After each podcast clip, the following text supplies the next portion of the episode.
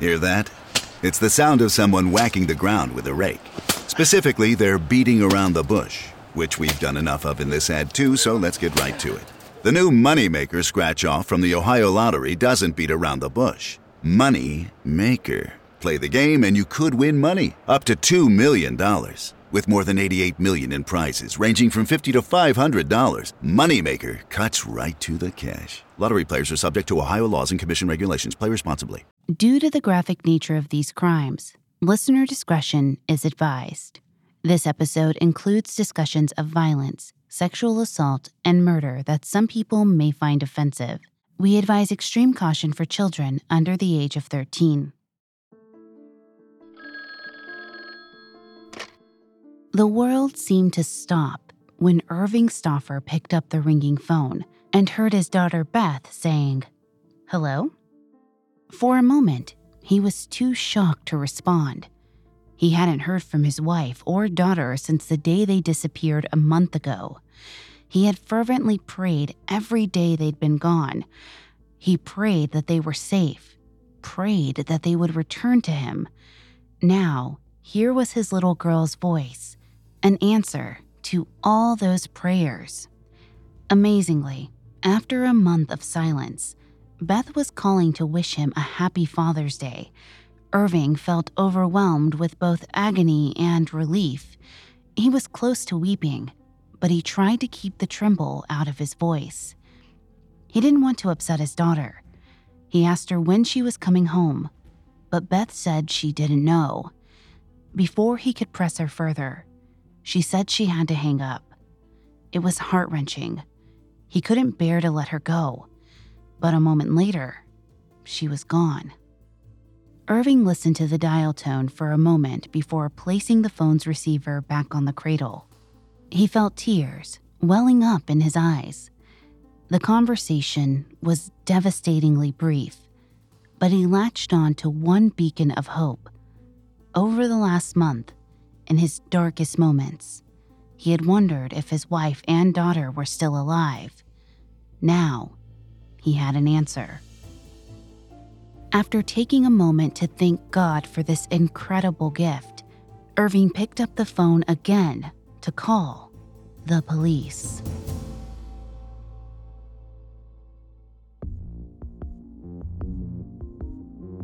Hi, I'm Lainey Hobbs, and this is Crimes of Passion, a Parcast original. The legal definition of a crime of passion is a violent crime that occurs in the throes of extreme emotion, leaving no time to reflect on the consequences. But in this show, we explore how the passions of our relationships sometimes lead us to criminal activity. How does a husband and wife become killer and victim, or killer and co conspirator? If there's a thin line between love and hate, what manipulates our relationships into deadly results? You can find episodes of Crimes of Passion and all other Parcast originals for free on Spotify or wherever you listen to podcasts. To stream Crimes of Passion for free on Spotify, just open the app and type Crimes of Passion in the search bar. At Parcast, we are grateful for you, our listeners. You allow us to do what we love let us know how we're doing. Reach out on Facebook and Instagram at Parcast and Twitter at Parcast Network. And if you enjoyed today's episode, the best way to help us is to leave a five star review wherever you're listening. It really does help. Last week, we talked about how 29 year old Ming Sen Shiue spent 15 years obsessing over his former high school math teacher, 36 year old Mary Stauffer. On May 16, 1980, Ming kidnapped Mary and her eight year old daughter Beth. Over the course of this crime, he murdered a six year old boy, Jason Wilkman, who witnessed the abduction. This week, we'll discuss Mary and Beth's captivity with Ming and the aftermath of the ordeal. On the morning of May 17, 1980, Ming Sen Shiue opened the door of his bedroom closet, where he had imprisoned Mary and Beth Stauffer the night before. Mary immediately asked him to let her call her husband Irving, but Ming refused. Mary then began to beg. She pleaded with him to let them go, or to at least release her daughter. Ming didn't seem moved by her appeals, but he said that he might release Beth soon. He wasn't interested in the girl, he only wanted Mary. Just as Mary again wondered who this man was, Ming put a blindfold on her face. He left Beth in the closet and forced Mary into the living room, where he tied her to the couch. Once she was bound, he set up video equipment, pressed record, and began interrogating Mary. The questioning went on for hours as he tried to prod her into remembering him. He told her to think back on her time as a teacher at Alexander Ramsey High School, prompting Mary to guess that Ming must have been one of her students, but she still couldn't remember his name. Ming grew increasingly angry and bitter that Mary couldn't recall him. He said, I know it's 15 years later, but it's burned into my mind, okay? I can name the people. I can picture you in the classroom. I can see how the desks were placed. See, that type of thing burns into your mind. Ming then explained that when he was Mary's student, she had given him a B grade in her algebra class. He said that he had earned all A's in his other classes, but because of that B grade, he'd been denied a scholarship to college. Since he wasn't able to go to college, he said, he had been drafted into the military and sent to fight in the Vietnam War, where he was captured and held as a POW. He told Mary that his whole life had gone wrong because of her. She had destroyed his entire trajectory by a single mediocre grade. Nearly everything Ming told Mary Stauffer was a lie. He had not been denied the chance to go to college. He had attended university for more than a year before dropping out. He had never been drafted or sent to Vietnam. He used these lies as an excuse to justify the punishments he intended to inflict on Mary. Ming told Mary that he would let her go within the next four days so that she and Beth could go on their planned missionary trip to the Philippines. They were scheduled to leave that Wednesday, May 21st. But first, Ming said, Mary would have to pay for ruining his life. Only then would he be able to forgive her and let her go. After lying to Mary about how she had wronged him, Ming informed her he was going to rape her. Mary desperately tried to dissuade him. She told him that her body was not for him and that she'd prefer he beat her. She reminded him that she loved her husband and had always been faithful in her marriage. These pleas made no impact on Ming. He seemed to take pleasure in her fear and pain, saying, You'll probably have emotional scars. But see, that's the beauty of it. You will have the same feeling that I have had and that evens things up. Before I continue with Ming's psychology, please note, I am not a licensed psychologist or psychiatrist, but I have done a lot of research for the show. In 1980 and 1981, sociologists Diana Scully and Joseph Marolla interviewed 114 convicted rapists. The responses showed that many rapists use sexual violence to get revenge or to punish women. The authors concluded that, in some rapes, both revenge and punishment were directed at victims because they represented women whom these offenders perceived as collectively responsible and liable for their problems. Ming lied about enduring tragedies and misfortune, but he was telling the truth about being deeply angry and unhappy. He blamed Mary for this because, in his mind, he was in love with her and she refused to love him back. Author Eileen Bridgman Biernaut, who wrote about Ming Sen Shiue in the book Stalking Mary, suggested that Ming used rape as both a punishment and a tool to fulfill his fantasies of having a relationship with a woman who wanted nothing to do with him.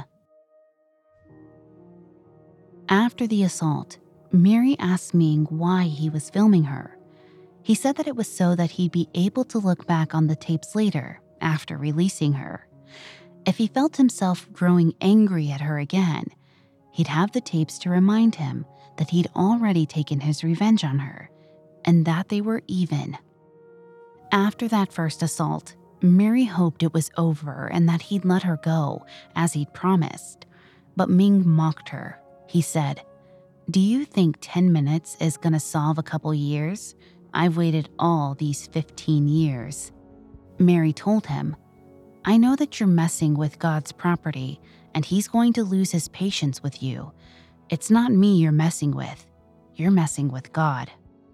But Ming ignored this. He locked Mary back in the closet with Beth. Mary was deeply shaken, traumatized, but she did not lose faith that God would guide her through the ordeal. And when she was back in the closet, she found a clue that filled her with hope an old dry cleaning bag on the floor. The bag was labeled with Ming's address. This gave Mary the first hint as to where she had been taken. Now that she knew where she was, she was a step closer to figuring out how to escape. Mary memorized the address and made Beth memorize it as well. Then, she destroyed the tag so that Ming wouldn't realize she had discovered where he lived. The next day, the St. Paul Pioneer Press reported on the kidnappings. The article cited two witnesses who had seen a man wearing sunglasses and a black leather jacket skulking around the hair salon parking lot where Ming had accosted Mary and Beth. The report also noted that the FBI had opened an investigation. This worried Ming. He didn't realize he had been seen. He also didn't realize that the authorities would be involved so quickly. He hoped that people would assume Mary had left voluntarily. Once he learned otherwise, he forced Mary to write a letter to Irving. In this letter, Mary said she needed some time away to think before their trip. When Irving received the note, he immediately turned it over to the FBI. This forced investigators to consider the possibility that Mary may have left of her own volition, but it didn't fit in with what they knew about the Stauffers. Authorities interviewed a number of friends and relatives, all of them said that the Stauffers were a happy family. Mary was devoted to her husband. She would never leave without talking it over with Irving first, and she certainly wouldn't keep Beth from speaking to her father. Ultimately, the FBI concluded that Mary's abductor had forced her to write the letter. They did not publicize their thoughts out of fear that he might kill his hostages if he knew he was still being investigated. Once the letter was sent, Ming felt safer, but he continued to keep Mary and Beth in his cramped, stifling bedroom closet. He wouldn't let them leave, even to eat or drink. He brought them their meals, which they had to eat in complete darkness. Three days passed before he allowed them out to wash their clothes or shower. Ming would leave Beth alone in the dark for hours when he took Mary out to repeatedly rape her. Other times, he separated Mary and Beth for long hours by locking Beth outside in his van. Isolated, overheated, and terrified, the girl became so stressed that she began plucking the hairs from her head, one by one. When the mother and daughter were trapped in the closet together, they prayed, told each other Bible stories, and waited for the time to pass. They eagerly looked forward to Wednesday, the 21st, the day Ming promised to release them. Mary didn't know whether to try to sleep or to try to stay awake. Sleeping was an escape from this nightmare, the roasting hot closet prison, which reeked of sweat and urine. But she felt she had to stay alert. She was in survival mode. Everything could change in an instant. Everything she took for granted could be ripped away from her. But Mary wouldn't let herself fall apart or lose control. She had to hold herself together for Beth's sake. She had to protect her daughter from this evil at all costs. And perhaps, with God's help, they would somehow get through this. It couldn't go on forever. Perhaps their captor would grow bored with them. Perhaps he would feel remorse and see the error of his ways. Mary didn't care how it happened, as long as Ming kept his promise to set them free. That Wednesday morning, Mary heard Ming wake up and get dressed. She felt her hopes rise as he prepared for the day, and then sink when she heard him leave the house for work. She realized that Ming wasn't going to keep his word. She wouldn't be home in time for her trip to the Philippines.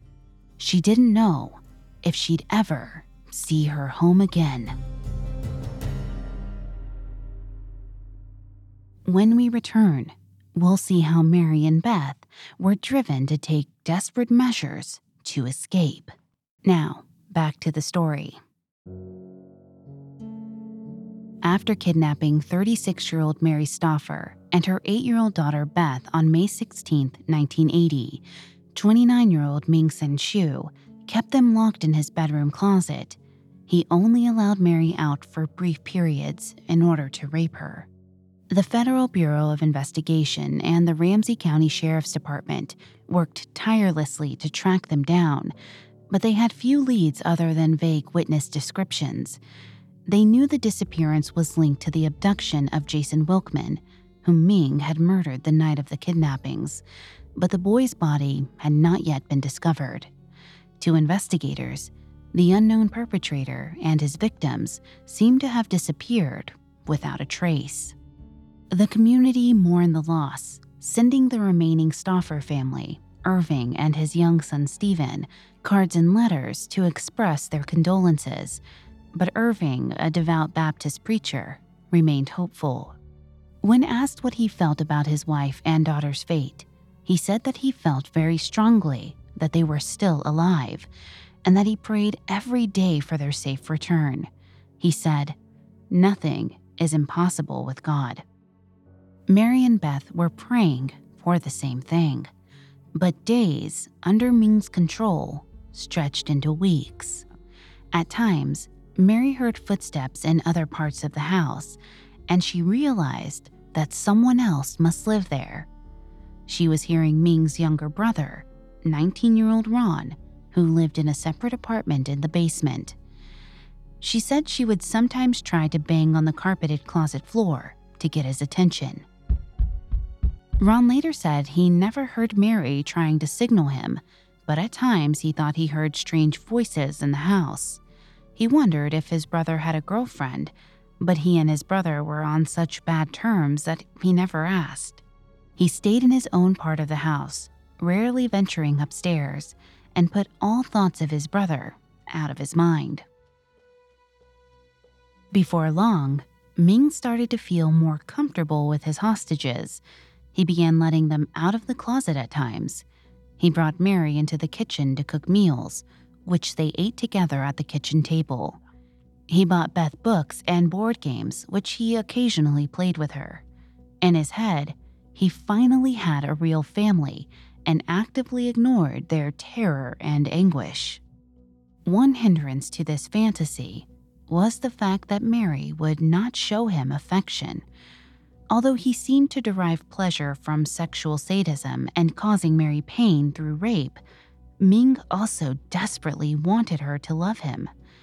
While assaulting Mary, Ming frequently experienced sexual dysfunction. He blamed this on the fact that Mary wouldn't kiss or caress him. Mary simply repeated that she could not give him what he wanted.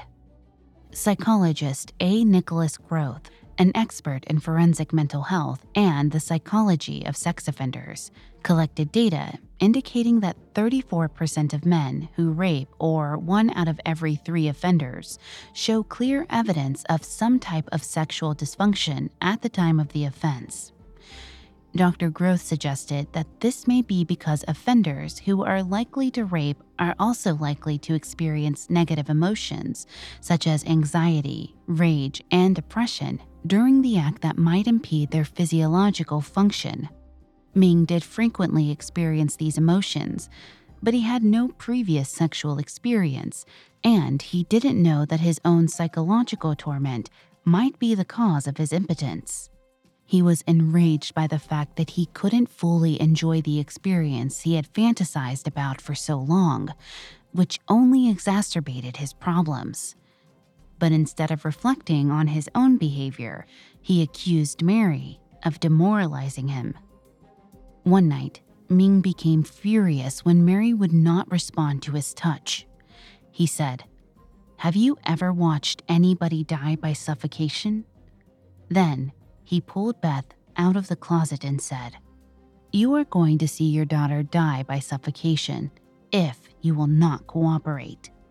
Beth cried and asked her mother what was happening. Mary responded that Ming wanted her to do something wrong, something she could not bring herself to do. As Beth began to cry, Ming grabbed a large plastic bag and tied it around the girl's head. Mary had never felt a terror like this. She believed with her whole heart that God had protected them thus far, that He had kept them alive, that He had given them the strength not to give up when things seemed hopeless. But as Mary looked into her daughter's eyes, she saw a rising panic that stopped her heart. Through the plastic bag, she could see the girl's face shine with sweat, and with each breath, the child drew the plastic closer and closer. She would run out of air soon. She would be out of time. Mary raced over to Beth and grabbed at the bag, meaning to rip it from Beth's face, but Ming shoved her back. As Beth's eyes fluttered, Mary could not take another second of watching her child suffer. She moved to Ming's side and kissed him on the cheek. He told her it wasn't good enough, so she kissed him on the mouth. Finally, Ming removed the bag. Mary felt her body sag with relief. She couldn't bear to look at Ming, so she kept her eyes on Beth. The girl had started to weep, taking deep breaths of air between each sob. Mary listened to those gasping cries and thanked God Beth was still with her. In early June, about three weeks after the kidnapping, Ming announced a change in their crim routine. He wanted to attend a trade conference in Chicago.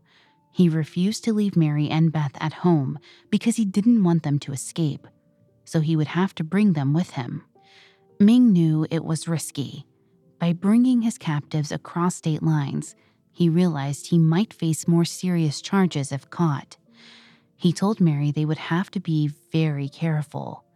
He even spent hours researching famous kidnappings as he didn't want to make the same mistakes that other kidnappers had.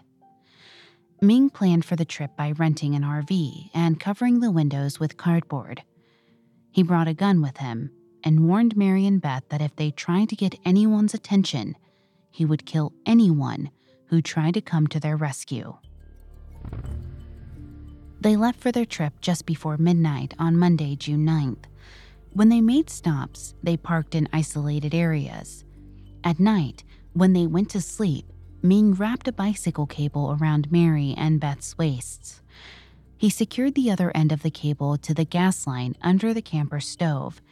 He told them that if they tried to pull on the cable, the line would break and they would all asphyxiate from breathing in the gas.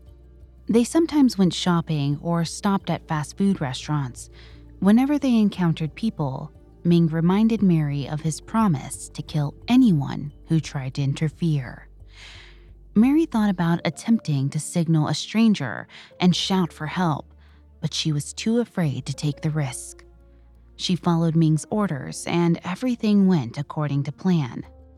Ming was pleased that they didn't encounter any trouble. He seemed in good spirits when they got to Chicago. At one point during the trip, he even took Mary to a public phone booth and allowed her to make a call. She told him that she wanted to find out if her husband had moved out of their apartment since they had planned to leave for the Philippines weeks before. Ming wouldn't allow her to call Irving, but he did let her call a family friend, Paul, as long as she didn't identify herself. Paul gave her a new number where she could reach Irving, which Ming recorded on a torn piece of paper from the phone book. When they returned from their trip, Ming allowed Beth to call her father to wish him a happy Father's Day. Irving was elated to hear her voice, but the conversation was brief. A few days later, on June 20th, Ming encouraged Mary and Beth to celebrate Mary's birthday. He brought home a cake, lit candles, and sang to her. Ming seemed determined to pretend that he, Mary, and Beth were becoming a real, normal family. He knew that they only stayed because he forced them, but a part of him wanted to believe otherwise, that they truly cared about him. Around this time, he moved Mary and Beth into a larger closet, and he became less meticulous about pushing furniture in front of the door to trap them inside.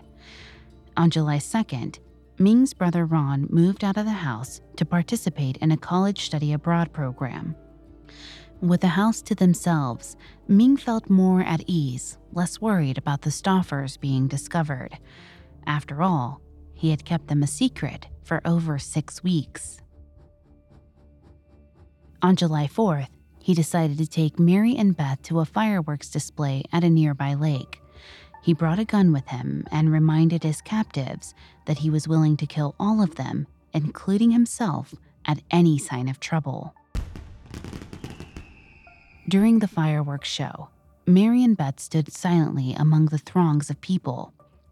They didn't give any sign that anything was wrong, but when Mary saw a sheriff's car parked nearby, she noted the department phone number printed above the bumper. She memorized the number. On the morning of July 7th, Mary and Beth's 53rd day of captivity, Ming told Mary that he was thinking about renting the RV again. He had inquired about long term use and discovered he could rent the camper for up to a year. As Mary listened to Ming talk about future trips and vacations, she was struck with the grim certainty that Ming was never, ever going to release them. She said, It had occurred to me before that, but it wasn't until that day that I despaired to the point that I said to Beth, He's never going to let us go. That afternoon, Ming went to work. He left Beth and Mary chained together inside the closet with the steel bicycle cable attached to their waists and looped around the hinge of the closet door. With Ming gone, Beth switched on the small television set that Ming had given her. Mary did not look at the television. She was staring at the hinges on the closet door. She later said, God seemed to call my attention to those hinges. Mary reached out, grabbed the hinge, and pulled out the pin. She said it slid out easily like it was greased. Mary then went to work on the other hinge. Soon, the door came loose, and so did the chain that bound them. Mary stepped out of the closet. Beth was frightened. She said, No, Mommy, no. We have to go back in the closet. We're going to make him mad. Mary responded, Beth, this is our chance. We have to go now. Mary hurried into the kitchen, knowing that Ming might return at any moment. She recalled the number she had seen on the back of the sheriff's car. Then she grabbed the telephone and dialed. Mary told the dispatcher her name and recited the address she had memorized from the dry cleaning bag she had found on her first night trapped in Ming's closet. She also told them if they arrived and saw a black van in front of the house, that meant Ming was home. She emphasized that he was dangerous, saying, He'll kill us and anyone who tries to come in here. He has a lot of guns. Don't try to come in if he's here. After Mary hung up, Beth suggested they wait outside and hide behind the bushes. They crept out the back door, hid behind an old car in the backyard, and waited. When we return, Mary and Beth seize the chance to escape, and Ming reacts to their defiance. Now, back to the story. 29 year old Ming Sen Shiue held 37 year old Mary Stauffer and her 8 year old daughter Beth captive for seven weeks. During that time, he terrorized and raped Mary, but he also remained fixated on the delusion that he was finally part of a loving family. He grew increasingly committed to keeping this fantasy alive. After 53 days, when Mary realized that he would never release them, she waited until he left for work, then removed the hinges on the closet door where Ming had trapped her and Beth. Once she was out of the closet, Mary called the sheriff's department. Thankfully, they didn't have to wait long. Within moments, deputies arrived and spotted Mary and Beth as they searched the property. They quickly brought the mother and daughter, still chained together, into their squad car and raced them to the Ramsey County Sheriff's headquarters. On the ride to the station, the sheriff's deputy asked, Was Jason Wilkman with you in the house? Mary's heart sank as she realized that Ming had not released the six year old boy as he said he had done. She told the officers she had not seen the boy in seven weeks. She and the officers knew that he must be dead. Now that Ming's victims were accounted for, authorities next had to apprehend Ming himself. The Ramsey County Sheriff's Department worked together with the Minneapolis Police and the FBI. Officials from all three organizations descended on Sound Equipment Services, Ming's electronics store on University Avenue Southeast. Officers entered the store, guns drawn, and called out Ming's name. Ming did not resist as the officers placed him in handcuffs. Ming feigned confusion during the arrest. He kept repeating, What's this all about? But when officers began frisking his employees, Ming said, They're not involved in this. Officers loaded Ming into the back of a police car and drove him to the courthouse in St. Paul. In an ill fated coincidence, Ming was led into the courthouse just as Mary and Beth were being escorted out to be taken home.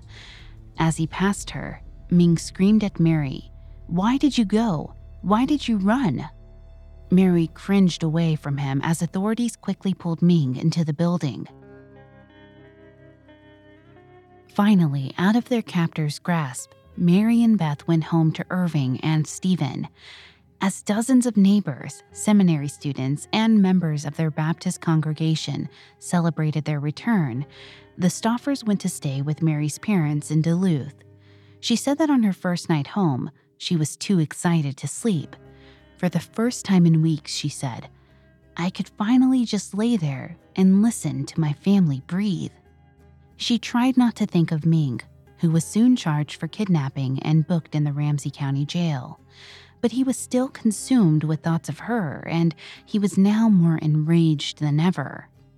Despite being locked in a jail cell, Ming racked his brain for a way to punish Mary. While in jail, he met a prisoner named Richard Green, whose sentence was about to end. Ming gave him Mary Stauffer's address and offered him $50,000 to kill her. To show he was serious, he wrote Richard a check for $1,000 as a down payment. He also pressed Richard to help him escape from jail. Ming was scheduled to be transported to the hospital for a psychiatric evaluation in a few days. He thought Richard might be able to break him free during the transfer. Richard took the money. When he got out of jail, he cashed Ming's check and bought himself a car. But he made no efforts to help Ming, saying, No way do I want to get involved. I don't want nothing to do with him. So, Ming started thinking of another way out. At the jail, prisoners were allowed to select candy from a snack cart. Each day, Ming would take a Kit Kat candy bar. He would eat the candy, then save the aluminum foil wrapper. He began hoarding the foil and planned to use it to disable a security alarm, but a deputy caught Ming with the foil, as well as two screws he had taken from the bottom of the cafeteria chairs, and confiscated the items. After that, Ming was designated a maximum security prisoner. Ming lost the privilege of eating in the cafeteria, and he was segregated from the other inmates. He only left his cell to go to court. In August of 1980, 29 year old Ming had his first hearing on his kidnapping charges.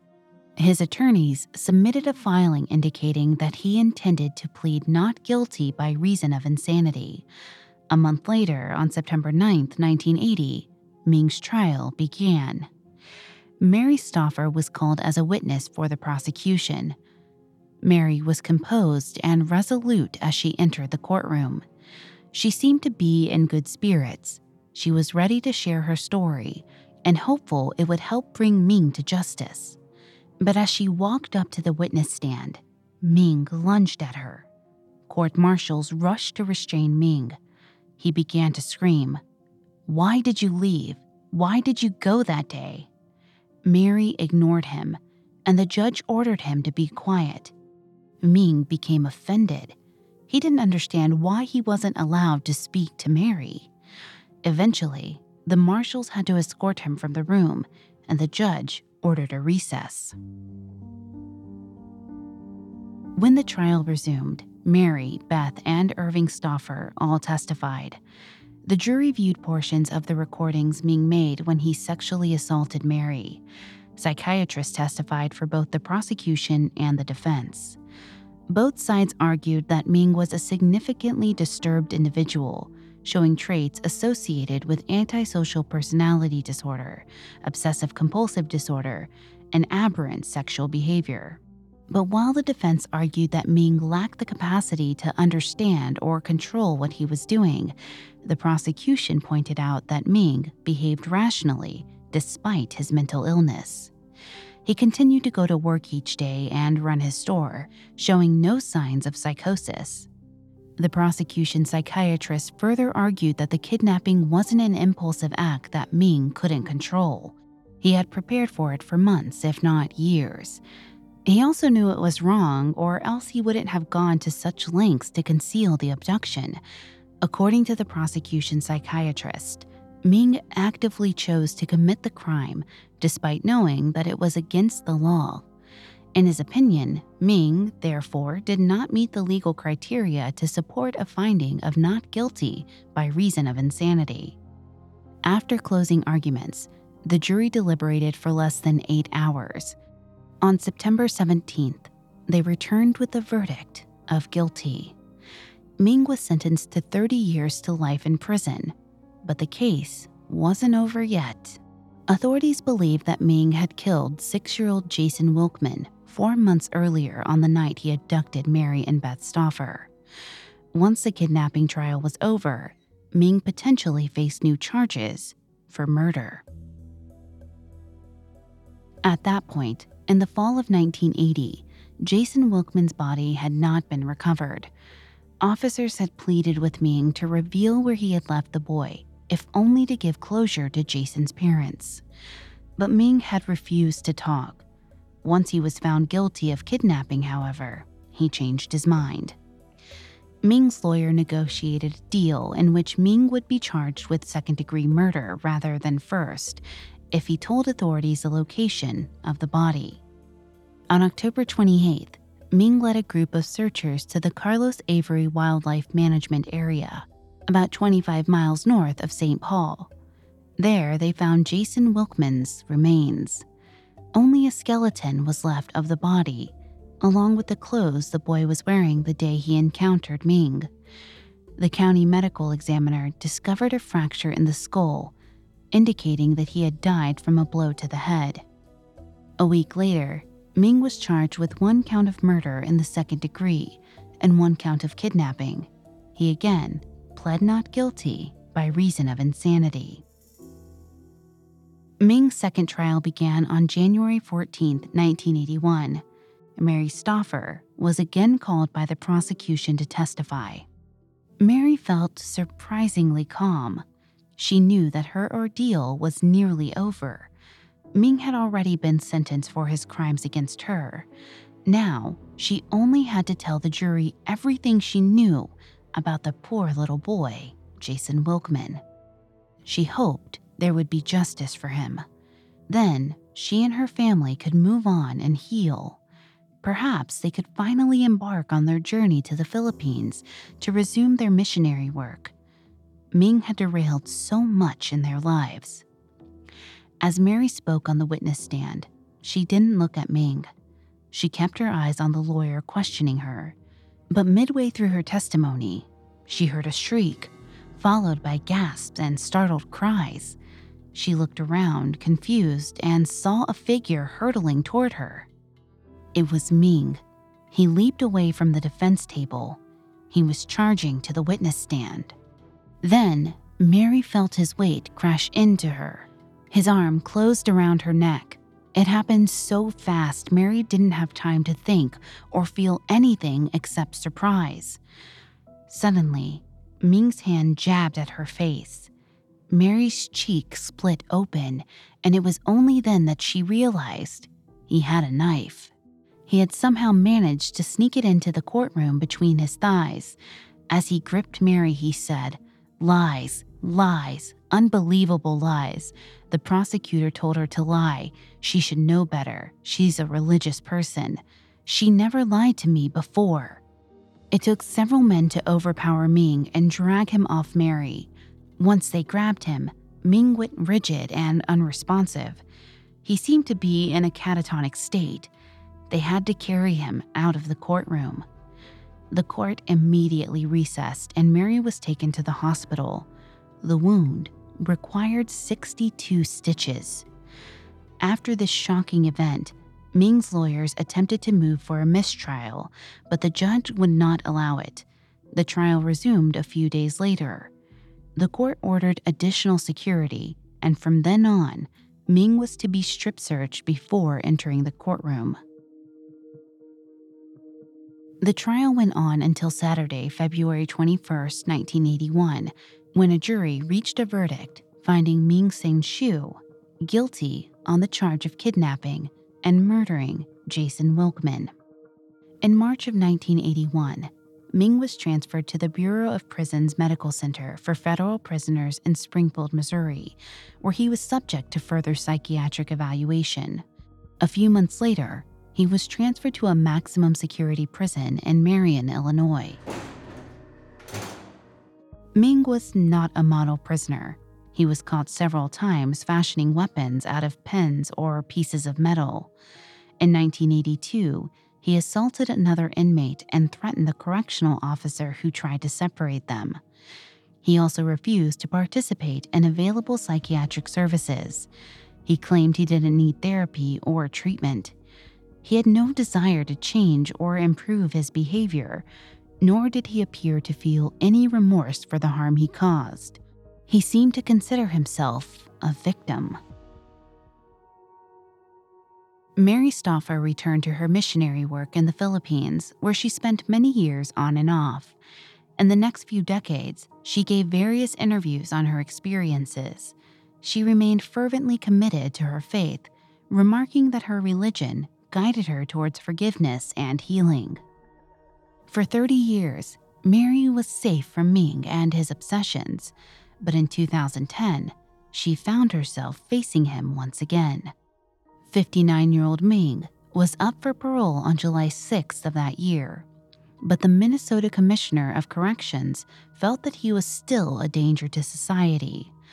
Under Minnesota law, a sexually dangerous person may be civilly committed and sentenced to stay indefinitely in a psychiatric hospital under a judge's order.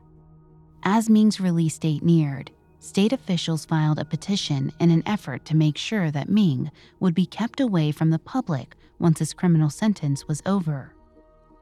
In April of 2010, Ming was escorted to the courthouse for his civil commitment hearing. Mary Stauffer, now 66, and her 38 year old daughter Beth were also in attendance. Ming read from a prepared statement apologizing to the Stauffer and Wilkman families and asking to be released into the custody of his 83 year old mother, May. When Ming finished, the prosecution called Beth to the stand. Beth testified that even after 30 years, she still had nightmares and flashbacks about the seven weeks she was terrorized by Ming. She said that if he were released, she would never feel safe. After the hearing, she further revealed to journalists outside the courtroom that Ming had once threatened her by saying, Don't think that if I get caught and go to prison, I'm going to forget about you. When I get out, I'll go after you, and if you're dead, I'll go after your children. After listening to several hours of testimony from psychiatrists and witnesses, the judge ultimately ruled that Ming fit the criteria to be designated a sexually dangerous person. She ordered him to be civilly committed to the Maximum Security Hospital's Sexual Psychopathic Treatment Center in Moose Lake, Minnesota, immediately following his parole. Although Ming's civil commitment will be reevaluated every few years, he may never be released. When Mary was asked whether she worried about ever seeing him again, all she said was, If he turned his life over to God, then I will see him in heaven.